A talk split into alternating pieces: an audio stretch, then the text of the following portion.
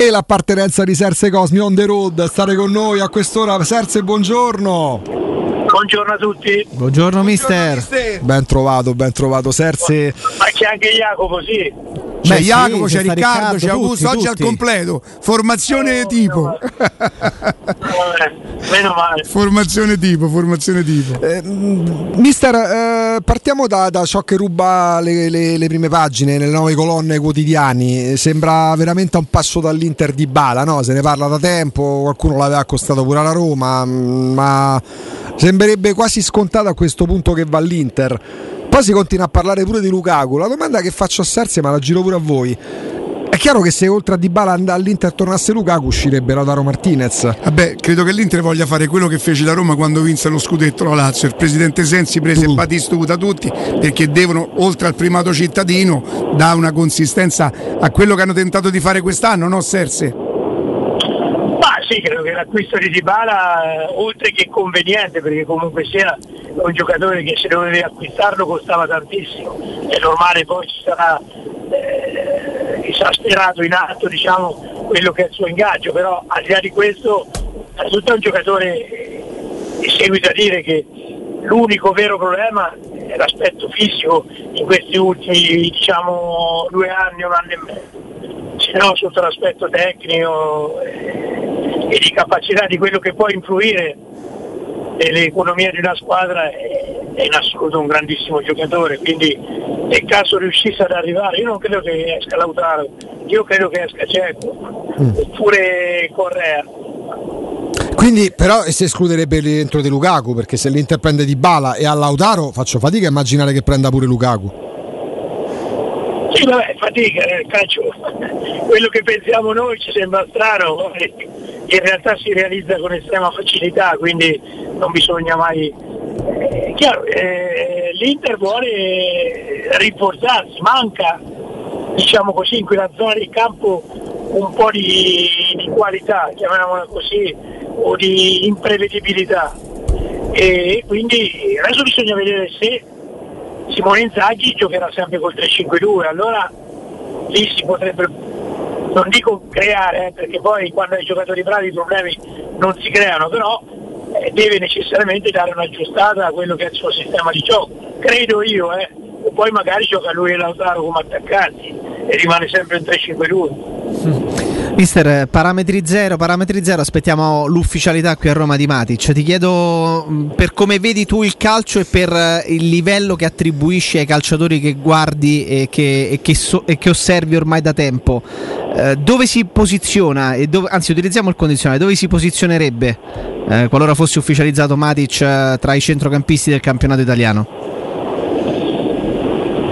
I centrocampisti o nella Roma? No, no, tra, i, Eh, cen- vabbè, tra i eh, centrocampisti del campionato italiano, Ah, come eh, il valore, come il livello? Ma il miglior Matic è sicuramente il giocatore top.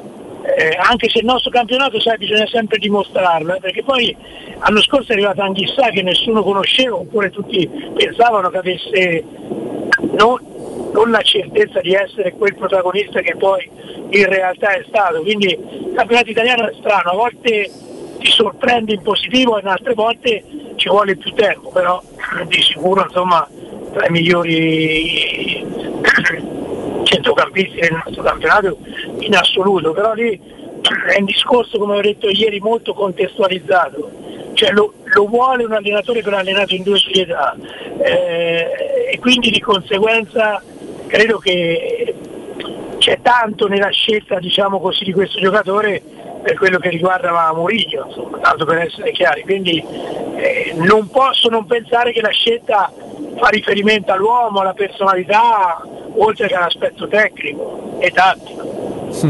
Per quello che tu hai visto in, eh, in questo campionato, mister, a un certo punto la Roma ha iniziato con la difesa a 4, poi da un certo momento in poi ha, eh, ha cambiato e si è messa a 3. Eh, pensi che si possa riprovare, magari anche in virtù proprio di, una, di qualche giocatore già nuovo che ci sarà di inizio ritiro, a tentare con la difesa a 4 oppure credi per quello che hai visto e per quello che puoi immaginare che si continuerà sulla linea della difesa a 3? Guarda, eh, in calcio non c'è mai una controprova. È chiaro che poi vedendo le volte hanno una difesa 4, però eh, come si dice insomma ne... poi bisogna sbagliare per capire che stai sbagliando e non tutto viene perfettamente secondo quelli che sono eh, i tuoi propositi. E, e quindi se dovessero rimanere quei giocatori dico a tre dovrebbe ripartire eh, fermo restando che uno, ripeto, ci vuole un terzo di difesa mancino. Poi non mi chiedere di sportare adesso di Smalling tra Mancini, Bagnez, Bulla, questo deciderà eh, l'allenatore, però se si rigioca a tre e uno dei tre è comunque un destro, allora a quel punto devo pensare che forse tutto sommato eh, non dico è meglio, però si può pensare a un ritorno alla difesa 4. Certo. Però ripeto, queste sono cose Certo, ma... Io le prendo in considerazione, ma credo che Mourinho l'ha preso in considerazione non da adesso, c'era a febbraio credo. Una, un'altra cosa sì, sulla quale ci stiamo confrontando un pochino è capire se eh, i giocatori più vicini alla Roma, e quindi torniamo semplicemente su Matic perché sembra essere quello, eh, quello anche a livello proprio di tempistica più, più vicino a vestirsi di giallo-rosso più un giocatore da, da centrocampo a due o più da, mh, mm, con necessità di avere al suo fianco due, due mezzali e due giocatori di, di, gamba e di inserimento, mister? Beh, sempre se giochi in quella maniera cioè, eh, con Matic con due mezzali è chiaro che centrocampo è tre quindi sì. per, per, te dove si esprime meglio? Con un centrocampo a tre dove lui è il perno e il regista centrale o, o a due? Oggi secondo me a due, oggi. Però, eh, ripeto, bisogna vedere chi c'è vicino, insomma, eh, perché vedi anche il Napoli che l'anno scorso aveva tanti centrocampisti, poi ha giocato una partita, mi ricordo con Fabio Ruiz, eh, Anghissà e Robot, credo, cioè con, quindi con tre mediani, no? Uh-huh. Cioè, tre che, però lì c'era tutto un sistema di rotazioni, cioè adesso non si può identificare anche le caratteristiche, le caratteristiche, di un giocatore solo ed esclusivamente con un sistema di gioco. Adesso il giocatore, siccome il giocatore chiede tanto all'allenatore, e molti giocatori pensano già di essere allenatori, allora io l'allenatore chiedo tanto a loro. E quindi di conseguenza devono giocare come dico io e anche in tutti i sistemi di gioco, se no non sei un professionista di assoluto valore, no? Quindi il professionista gioca a un ottimo livello a prescindere. Poi dopo è chiaro le caratteristiche, eh, non è che puoi mettere un difensore attaccante o esterno d'attacco, è normale, quelle sono car- caratteristiche le quali non puoi discutere. Però a volte si sottilizza troppo e il giocatore è dentro a troppe vabbè mi veniva a dire mentali. Sì, vabbè. e quindi e quindi non, ripeto bisogna vedere quello che vorrà morire come vorrà impostare la squadra perché dopo da lì nasce tutto l'intreccio la scelta di certi giocatori e eventuali sostituzioni. Poi questo è quello che propone l'allenatore quello che pensa l'allenatore. Poi il campionato la vita di un campionato forse ti proporrà sicuramente cose diverse che tu non pensi che a volte stravolgono o, in, o, cambiano parzialmente quelli che sono i tuoi propositi, in meglio ovviamente. Quindi l'abbiamo visto tante volte nel calcio, no? quindi eh, è, un è, un bene, è un bene perché il calcio ha anche una sua magia, non c'è solo un aspetto scientifico, anzi per me ce n'è poco, se dovessi essere sincero, però visto che tutti lo vogliono dare, mi allineo un pochino anch'io a questo concetto. Però dopo si creano degli incastri magici eh, dove si cambia anche il sistema di gioco, dove le posizioni di qualche giocatore sono assolutamente diverse da quello che tu pensavi oggi oppure i primi giorni della preparazione. Eh, Serse, eh, c'è un dibattito positivo aperto su Lorenzo Pellegrini, ci sono pure eh, tanti sui social che vorrebbero dargli la 10 se venisse rimessa in circolo dalla Roma, ma al di là di questo eh, è stata una stagione molto importante per lui. Per come lo conosci, quanto abbiamo visto in punti percentuali del potenziale di Pellegrini anche dopo una stagione altamente positiva come quella che si è conclusa?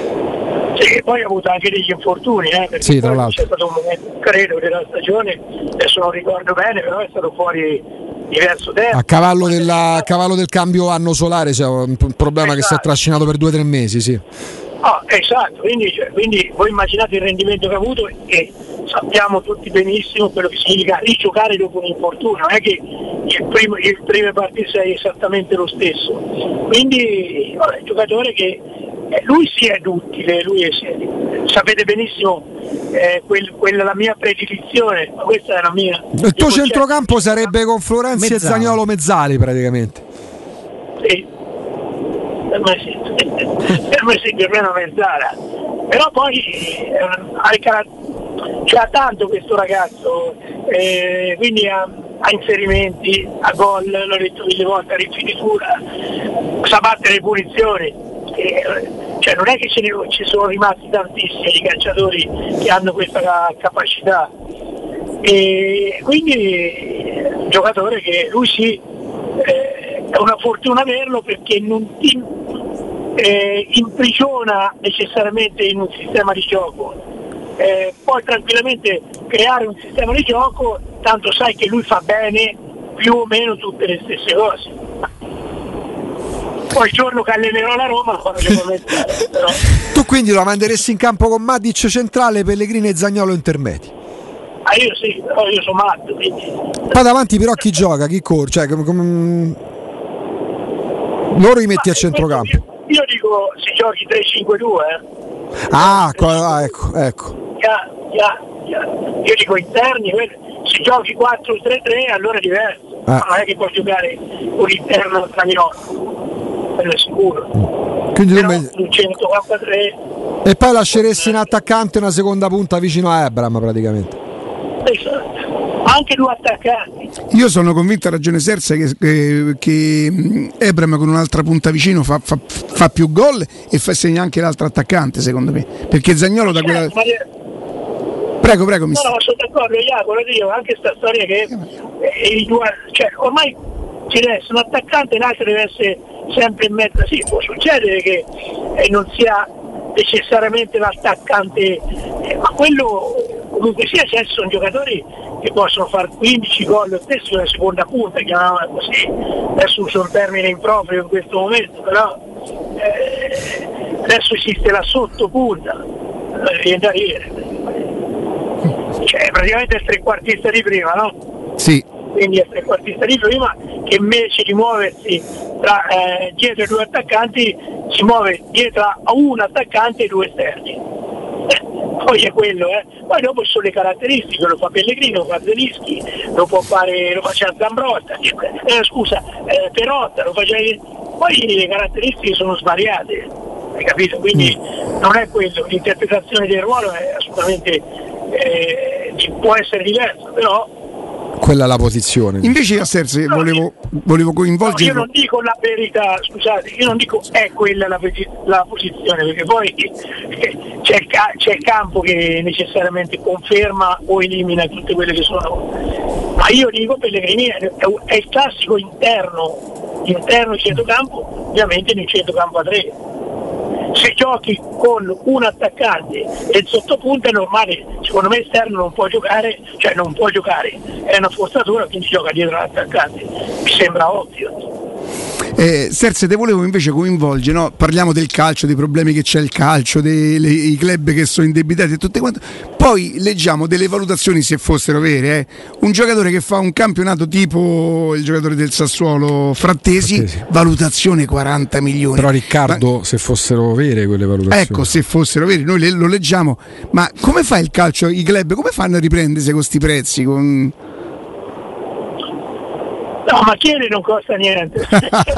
e apprenderli poi. È una qualità che si riesce a esprimere con estrema facilità. eh. E quindi no, è chiaro che è un giocatore che vale.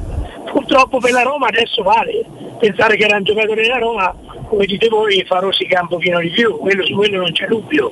Da andare a ricomprare comunque un giocatore che era tuo, sicuramente costa più di quello che, che- che poteva costare. Eh, però ecco, Quindi, insomma, la valutazione dai 40 milioni è eccessiva e voi sapete che io ho sempre da prendere in questa Roma, non uno di quelli. Proprio, proprio, nello specifico lui, perché comunque eh, cioè Riccardo parla di, della richiesta del Valetesi del Valencia No, del no, Sassuolo. ma proprio della valutazione che si dà Eh. ai giocatori che hanno giocato un anno, hanno fatto magari anche una buona stagione. Cioè, così il calcio non si riprenderà mai. e il Sassuolo continua magari a, a- a chiudere Sì, i però poi il bilanci. Sassuolo è quello che poi dalla Juventus eh, Locatelli eh, in prestito biennale e poi con un Comunque pagherò chiamatemi Jacopeira da... A me chiamate Riccardo Po. Ah, che buona. Mi aspettavo che Jacopo sei in galopei. No, nel senso poi mi metto nei panni, cioè, nel senso ogni giocatore ha una storia a sé e anche una valutazione di mercato. Se come, si pa- come pare Renato Sanchez andasse al Milan per poco più di 20 milioni di euro, Serse Sì, no, dicevo 40 milioni è eccessivo. Eh, dai, insomma. Però, però sapete benissimo quella che c'è la mia idea, questo è il giocatore che è l'ideale per il centrocampo della Roma, non a quelle cifre. Però vi posso dire una cosa, sì. eh, viene facile l'accostamento di dire ma a quelle cifre prendo, ditemi un altro nome. Guarda, non, è che lui è, non è che lui è inferiore a Guarda, si altri parla, si parla di Renato Sanchez al Milan per meno di 25 milioni, per esempio. Sì, appunto. Quindi, quindi è un giocatore che vabbè. È la bottega cara.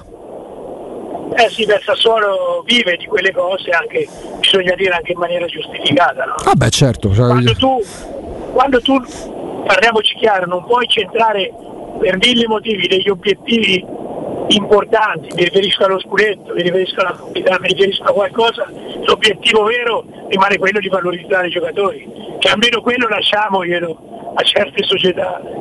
Se non possono competere per un titolo è giusto che competano sotto l'aspetto economico. mm, ehm, Poi dopo si può esagerare o no, questo non sta Sì, mentre parli della, del Sassuolo mi viene in mente l'Atalanta. Ce la stiamo un po' dimenticando tutti, nel senso che eh, dopo tanti anni, addirittura con tre partecipazioni alla Champions, arriva addirittura ottava fuori dalle coppe.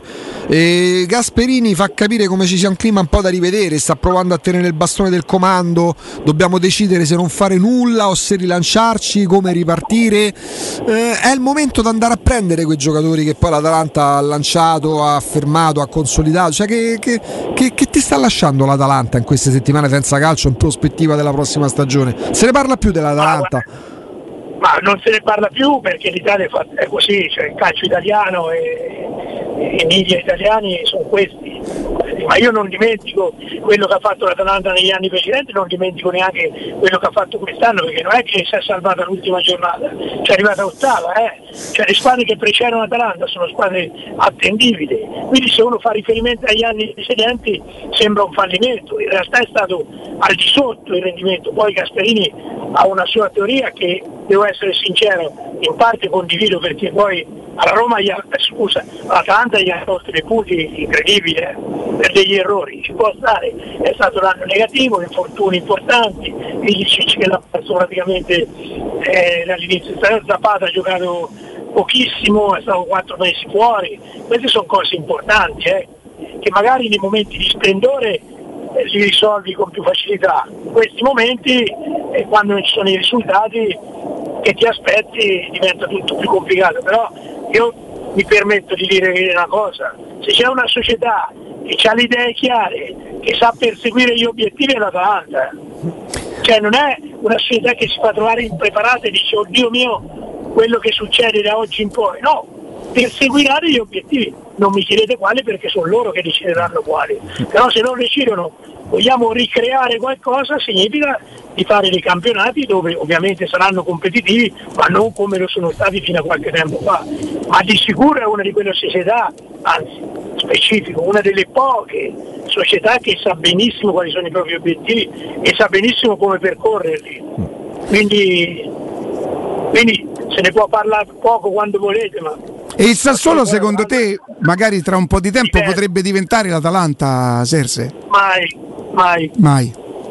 mai, mai perché ha fatto dei passi da gigante, perché è strutturato in maniera meravigliosa, l'Atalanta, l'Atalanta in più c'è qualcosa che è una storia, che è una tifoseria, c'è il settore giovanile che per quanto il Sassuolo sta facendo molto bene, anche nel settore giovanile non potranno mai arrivare ai livelli dell'Atalanta, c'è una struttura Mm. Quindi oh, magari arriva davanti all'Atalanta un anno o due. Cioè ah, ho capito, ho capito, ma non ripercorrere. Cioè, io sto dicendo, però la struttura Atalanta è lo stadio, ragazzi. Cioè, questi giocano nello stadio eh. Come sta, dite voi, insomma, a San Pietro più o meno, ma non la domenica mattina, gli altri giorni. Ecco. Mister, tu giustamente dicevi che se vogliono percorrere una strada a Bergamo sono capaci di farlo, però pensi da, guardandola un pochino da fuori, che possano aver raggiunto il massimo eh, a cui potevano ambire facendo quel modo, gestendo in quel modo eh, il club e che quindi possano avere anche qualche motivazione di meno a ricominciare un nuovo ciclo sulla, sulla falsa riga di quello precedente? No, perché quando ricominci gli stimoli ci sono necessariamente. Il voler ritornare a certi livelli sapendo che non lo puoi fare ora, ma nel tempo ci puoi arrivare, secondo me è un grandissimo stimolo. Eh, oh, ragazzi, cioè, la Juve ha vinto 9 anni consecutivi di sicurezza, gli altri che dovevano fare? Ci devono ammazzare tutte le squadre. Purtroppo il calcio, lo sport è questo, soprattutto per realtà come Bergamo. Quindi Bergamo in quegli anni non ha raggiunto risultati solo, non ha raggiunto solo risultati sportivi, si è strutturata. L'Atalanta oggi è considerata in Europa, non eh sì. nel nord Italia o in Italia. C'ha ragione. Cioè, sì. Questo è bene, che, è bene, che, ce ne rendiamo conto tutti. Cioè, L'Atalanta è, è un modello per tanti allenatori esteri che vengono a capire, è un modello per tanta gente che gestisce le società, come si gestisce una società, anche un modello. Quindi eh, non è che si può raggiungere, cioè quando tu ti strutturi in una certa maniera, poi è chiaro che i risultati sportivi hanno comunque il valore, perché se no di che parliamo, però nello stesso tempo ce n'hanno un pochino meno se non riesci a fare le cose che eri riuscito a fare negli anni precedenti. Ma Bergamo è una città che sa capire queste cose, la tifoseria che sa, ha sofferto tanto, eh? quindi lo sa quello che significa aspettare e credo che lo farà. Oh, questo è quello che penso. Poi certo. magari perdono una partita in casa e li contestano, ma non, no, quest'anno ha, ha vinto quattro partite in casa, però non ho visto mai una contestazione, anzi hanno applaudito la squadra. Quindi Qu- quanti, rischi ci, quanti rischi ci sono, mister, nel provare a replicare questi modelli? Perché tante volte ci si è riempiti la bocca dicendo il modello Bayern Monaco, il, mo- il modello Borussia Dortmund e in Italia il modello Atalanta. Forse se ne riusciamo a contare, ecco, il modello Atletico Madrid, mettiamolo così, Atletic Bilbao per il fatto della cantera solo, eh, solo giocatori baschi, come, come, vogliamo. Forse non arriviamo a 10 in tutta Europa. C'è il rischio che ispirarsi o, o voler raccontare di ispirarsi a questi questi sparuti modelli eh, poi non porti al risultato sperato? Ma guarda, io se, se, fossi in un uomo di calcio che viene a Bergamo, in questo caso prendiamo l'Atalanta, o in qualsiasi altro posto, che mi attrae perché ottiene dei risultati, perché vado a capire il modello, ma sicuramente non vado a riprodurlo. È, è quello il problema vero, ma questo vale per i modelli, eh, per, per, i sistemi di gioco, cioè, tutti erano convinti, le società che bastava prendere un allenatore come Guardiola che veniva dalla, da, da, diciamo, dal Barcellona e quindi tutti gli allenatori che uscivano dai settori giovanili erano Guardiola, no? cioè, anche perché Guardiola c'è un'intelligenza fuori dal campo che gli altri non, difficilmente la rasentano e quindi eh, c'è stato un altro periodo che storico che tutti copiavano il Milan di Sacchi che quando lo copiavano già aveva smesso di giocare eh, la stessa cosa vale per, per, tante altre situazioni. Quindi il copia e incolla nel calcio è un errore clamoroso è clamoroso perché ogni situazione è contestuale. Quindi una società è comunque una società di calcio è comunque composta da calciatori tutto quello. Però cioè la Roma è la Roma il Palermo è il Palermo il Milan è il Milan eh, a prescindere che siano comunque tre società di calcio. Avete capito quello che voglio certo, dire? Quindi, quindi dietro, dietro, a quello che è comunque un qualcosa che si esplica nel campo, eh, dietro c'è anche qualcosa, vabbè io sono troppo romantico, eh. no, c'è qualcosa di, di diverso, che vai a portare il modello Lipsia a Genova, cioè adesso scusate ti faccio nome e cognome perché poi, ma il modello Lipsia Genova significa che tu a Genova non sai manco quello che è.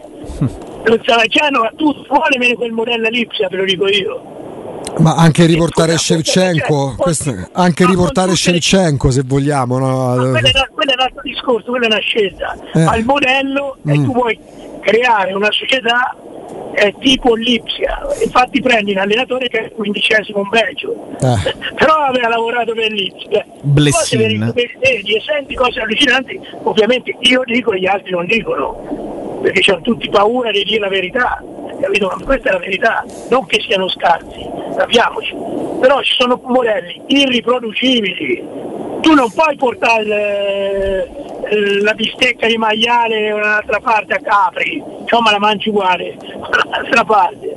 Cioè o il tartufo in una determinata maniera, non è che mangi il camoscio o lo stambecco al mare, di solito ogni posto ha la propria storia. Paese che vai, usanze che trovi. ma sì, ma sono quelle che determinano, sono quelle, essere allenatore dell'Atletico Madrid non è come la stessa cosa di essere del Real Madrid, quindi parliamo della stessa città, ma la cultura, la storia è diversa.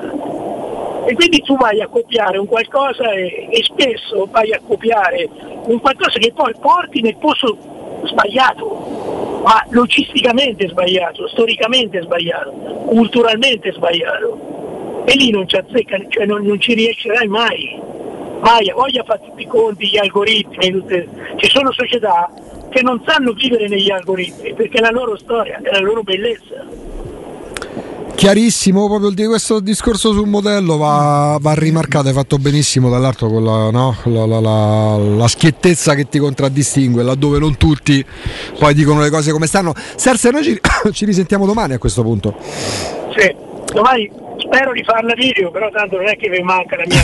No, ma invece sì, ma invece sì, Non è che perché è una cosa, credo, quindi al limite riuscirò a parlare. Ci organizziamo, ci organizziamo. tanto se sopportano me, mister, figurati. No, eh, ma noi ci abbiamo la classe nostra, classe intesa non classe. di- 58, classe di nascita. 58, Eh, 58.